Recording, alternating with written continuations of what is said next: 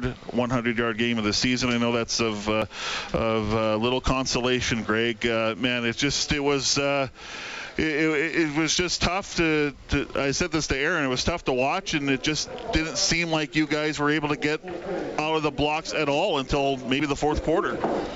Yeah, I mean, it's tough. It's um, you know, definitely hurts because you know you got you got guys in here that are dogs that are battling, you know, and uh, when it comes down to just you know some assignments and uh, you know that's it's the ultimate team game for a reason, right? You uh, can have 11 guys doing the right thing, especially on offense, and you know one person not you know carrying the load or maybe making a mistake on a play and you know makes the, the whole play look like you know nobody's doing their job. But you know, I feel for these guys. Uh, you know, everybody's hurting. We uh, you know come to we're gonna come to battle every week, you know, uh, for the rest of the year, but know, it definitely sucks being here.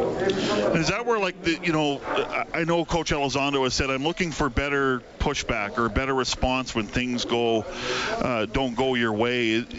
Is it really hard to, to find that when you're going through this, or is it no? We have to find a way to get beyond this, and we can't make excuses for ourselves.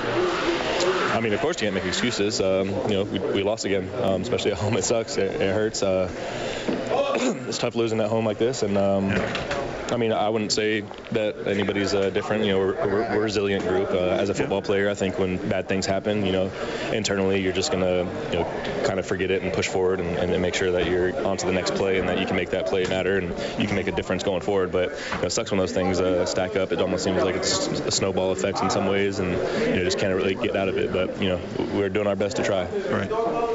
Greg, uh, two and eight's obviously frustrating, uh, but I mean, to me, this team at the start of the season couldn't dream that it would be have this kind of a record. How, uh, what's the frustration level there? Because you know, this to me anyway, watching you guys and seeing the talent you have, you're not a two and eight team, but yet you're two and eight.